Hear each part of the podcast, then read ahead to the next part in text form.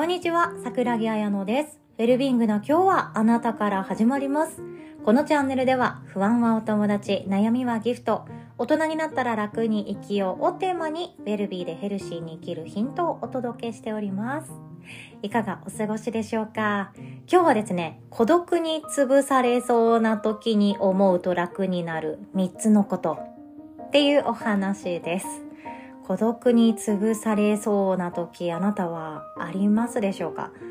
私は子供がいない時とか、あの、一人暮らしをしていた時って結構この孤独に潰されそうな時がよくあったんですよね。例えば金曜の夜遅くまで仕事をして、土曜日と日曜日がお休みだった日も体がなんかもう動かなくって体力がなくって、でも冷蔵庫の中すっからかんで、よっこらしょって頑張って起きてコンビニ行ってビダインゼリーとか買いに行った時に、すれ違うカップルのラブラブな感じとか、家族でお出かけしている人たちを見てすれ違った時とか、すごく孤独感感じてましたね。ああ、私このまま一人で生きて一人で死んでいくのかなって思ったりした時もあります。で、今だって孤独に感じる時ってあって、なんでしょうね。今日私誰とも喋っていないなっていう時。あ、でもなんかまあとりあえずスーパーとか買い出しして晩ご飯の準備しなきゃなと思ってどこかに行った時にご近所さん同士が、あら久しぶりとか、イヤホーっていうのをバイバイみたいな感じでやってる姿を見ると、あ、いいなこの街に友達がいるんだ、いいなーって思ってた時期、かなり長くありましたね。これ転勤族あるあるだと思うんですけどね。引っ越してきたばかりの時って誰も知らないから本当に部外者みたいな、そんな疎外感を感じることがよくあったなって思います。あなたは最近孤独を感じることはありましたでしょうか？ね、そういう時って、もう本当に私一人ぼっちなのかな？寂しすぎる悲しいっていう感情もあると思うんですよね。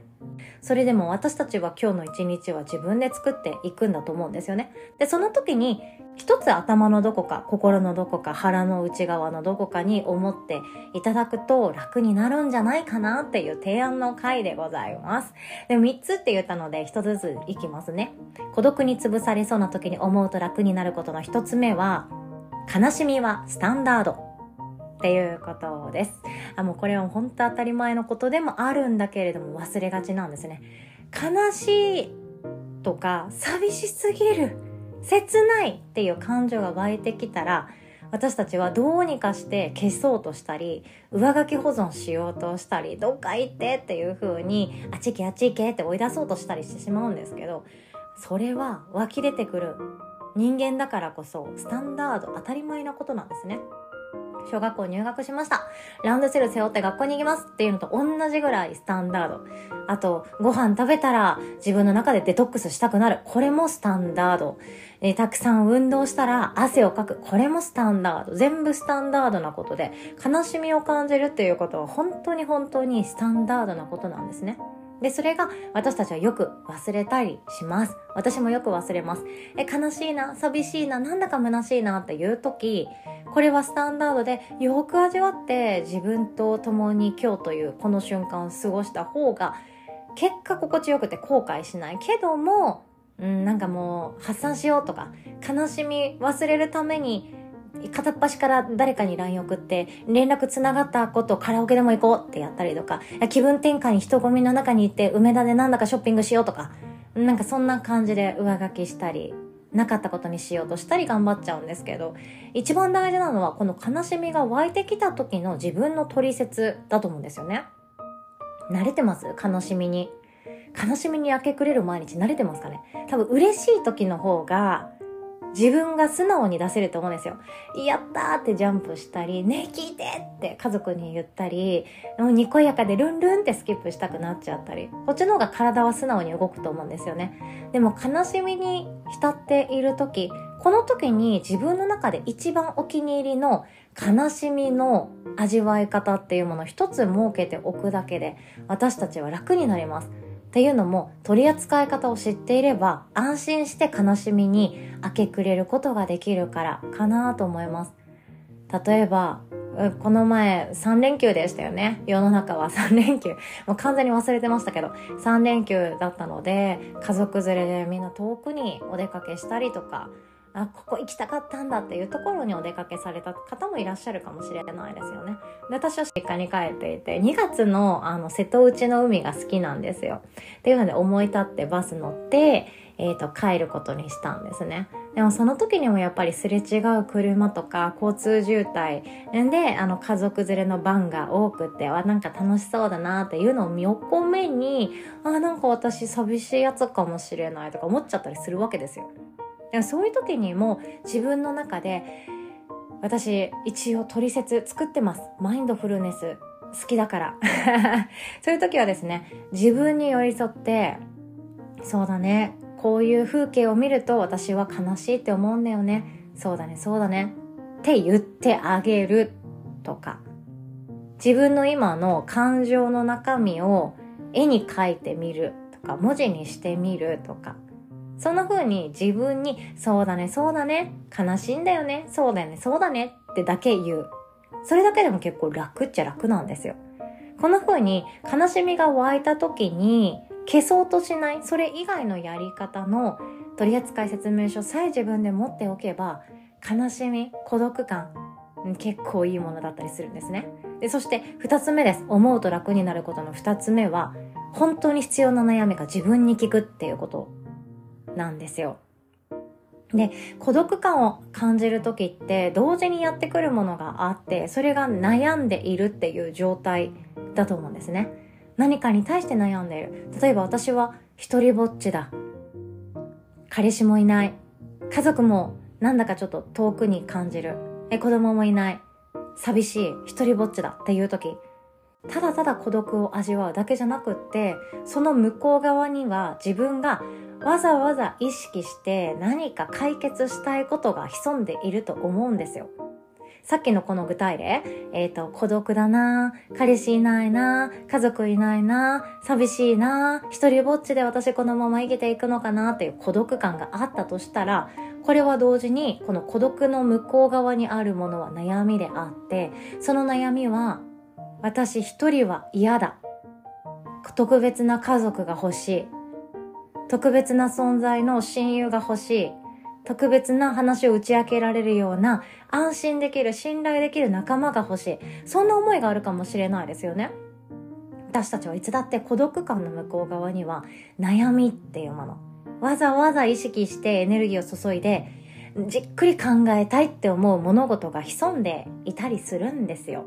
で、その悩みになった時に私たちは一つ考えた方がいいのが、本当に必要な悩みなのかっていうことを自分に聞いてみる。これとっても大切だと思ってます。どうでもいいことで悩んでいることってあったりするんですよ。え例えば私は手相カウンセリングっていうのを大好きなお仕事の一つとしてさせていただいてるんですね。手相鑑定っていうのをやって、で、その上で相手がどう生きたいかっていうのをカウンセリングセッションオンライン通じてやってるんですけれどもその時にですね私今一人ぼっちで寂しくってでこの先誰かいい人と出会って結婚する予定とかってありますか？っていう質問。ちょくちょく受けます。ほんとちょくちょく受けます。で、その時に、あ、じゃあ孤独感味わってるんですね。寂しいんですね。で、そんな風に未来を描かれているんですね。っていう話を一通りした後に、本当にあなたが全力をかけて、全身全霊かけて、命がけで悩みたいことなんですかねっていうような話を聞いていくと、実は、あれ？私そういえば、そんなに彼氏が欲しいとか、家族作りたいとか、実は思っていなかった。本当に自分が悩みたい悩みなのかっていうこと？それを自分と対話したことがない方って周りに流されて悩んでしまっていたり世間一般の普通中央値そこと違う自分に対して悩んでしまっているっていうことがあるんですよ。よくよく聞いていくと私やっぱり一人時間大事だわとかいや結婚したいわけじゃない。そうだな、結婚したいわけじゃなくって、一生懸命仕事に熱中したい。でその仕事の仲間と特別な深い関係になりたいとかもっとチームの絆が深くあってほしいとか。あれ？家族じゃないね。彼氏じゃないね。恋愛じゃないね。っていう風に自分に必要な悩みかどうかって自分が答えを握っていたりすることがよくあります。でそうなっていくと孤独の向こう側に潜んでいる悩みっていうものがクリアになってきてあれ私彼氏がいないから孤独なんじゃなかった。仕事だったとか、お金だったとか、全然違うところに自分が本当に時間をかけたい悩みが潜んでいるということがあるんですよね。だからこそぜひとも本当に必要な悩みなのかどうか自分自身に聞いてみましょう。とっても意外な一言が自分の中から出てくるかもしれないですね。そして孤独に潰されそうな時に思うと楽になることの三つ目は贅沢。です。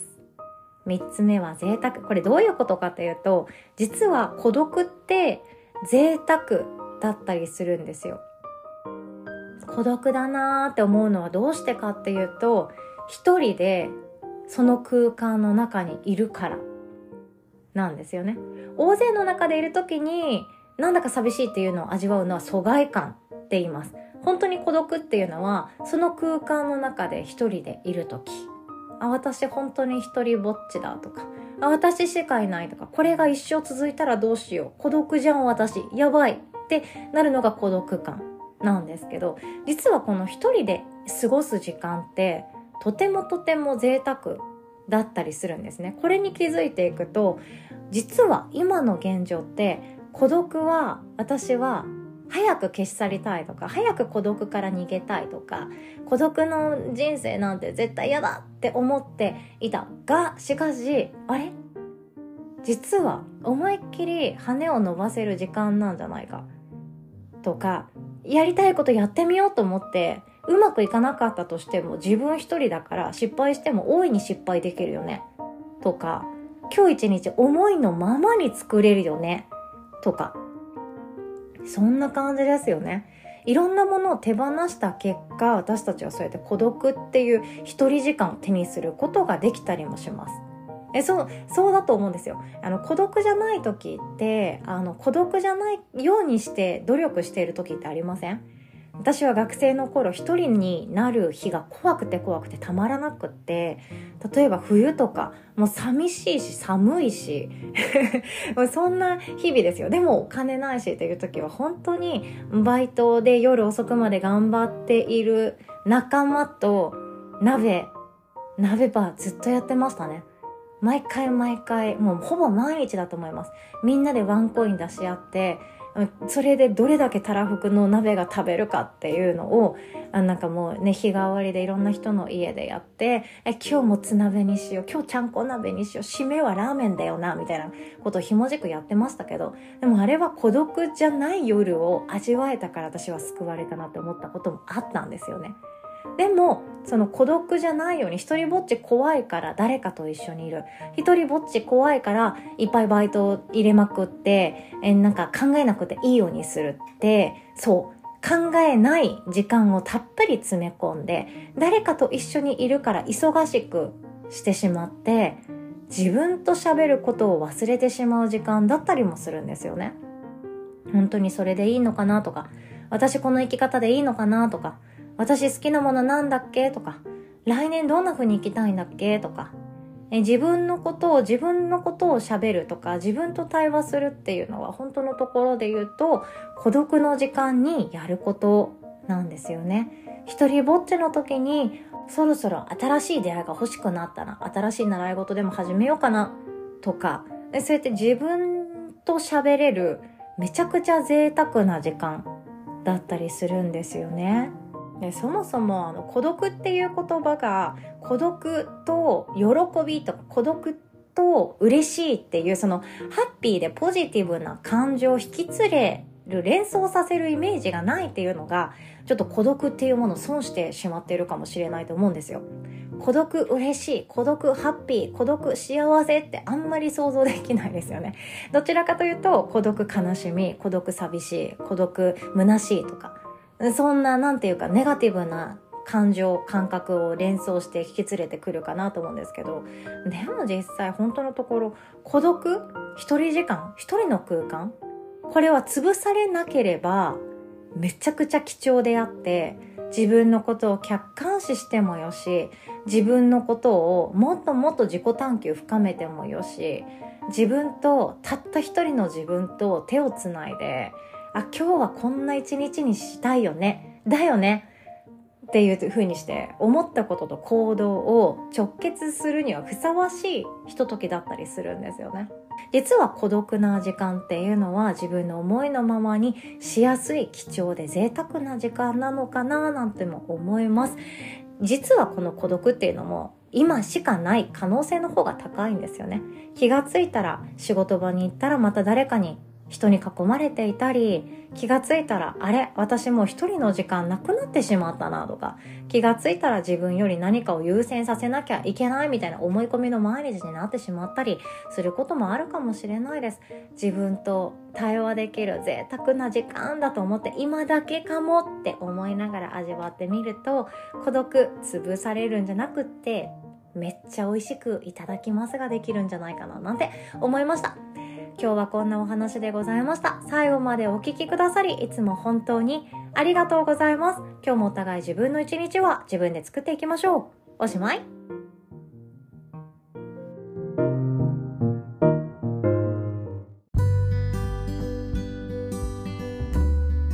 最後にお知らせをさせてください。2月からはですね、水曜日の朝講座として、ウェルビーマインドフルネスリーダー養成講座がスタートいたします。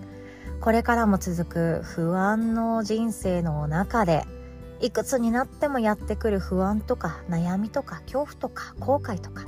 そういう日々の中でどう心地よく生きていくかどう自分とつながっていくかそしてどう他者と心地よくつながっていくかっていうのを探求し心の学問として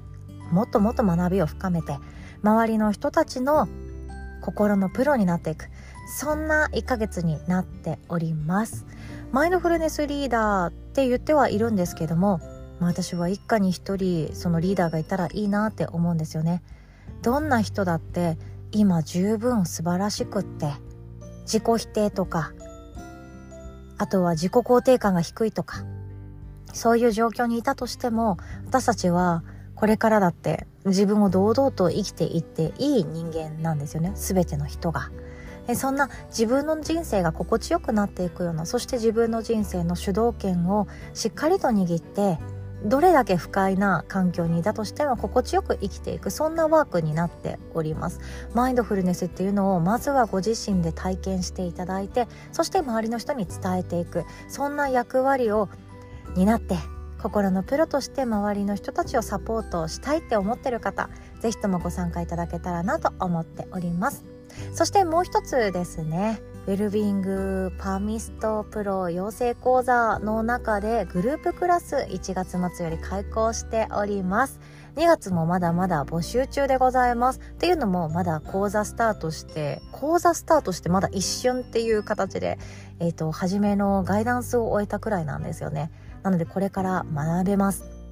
でパーミストっていうのは何かというと手相家のことです。手相って本当面白くって、えーと、私占い好きとかではないんですけれども手相だけは信じられるって思ったんですよ。それが何かっていうと手のひらってもうパーにしてますよね。パーにした手のひらって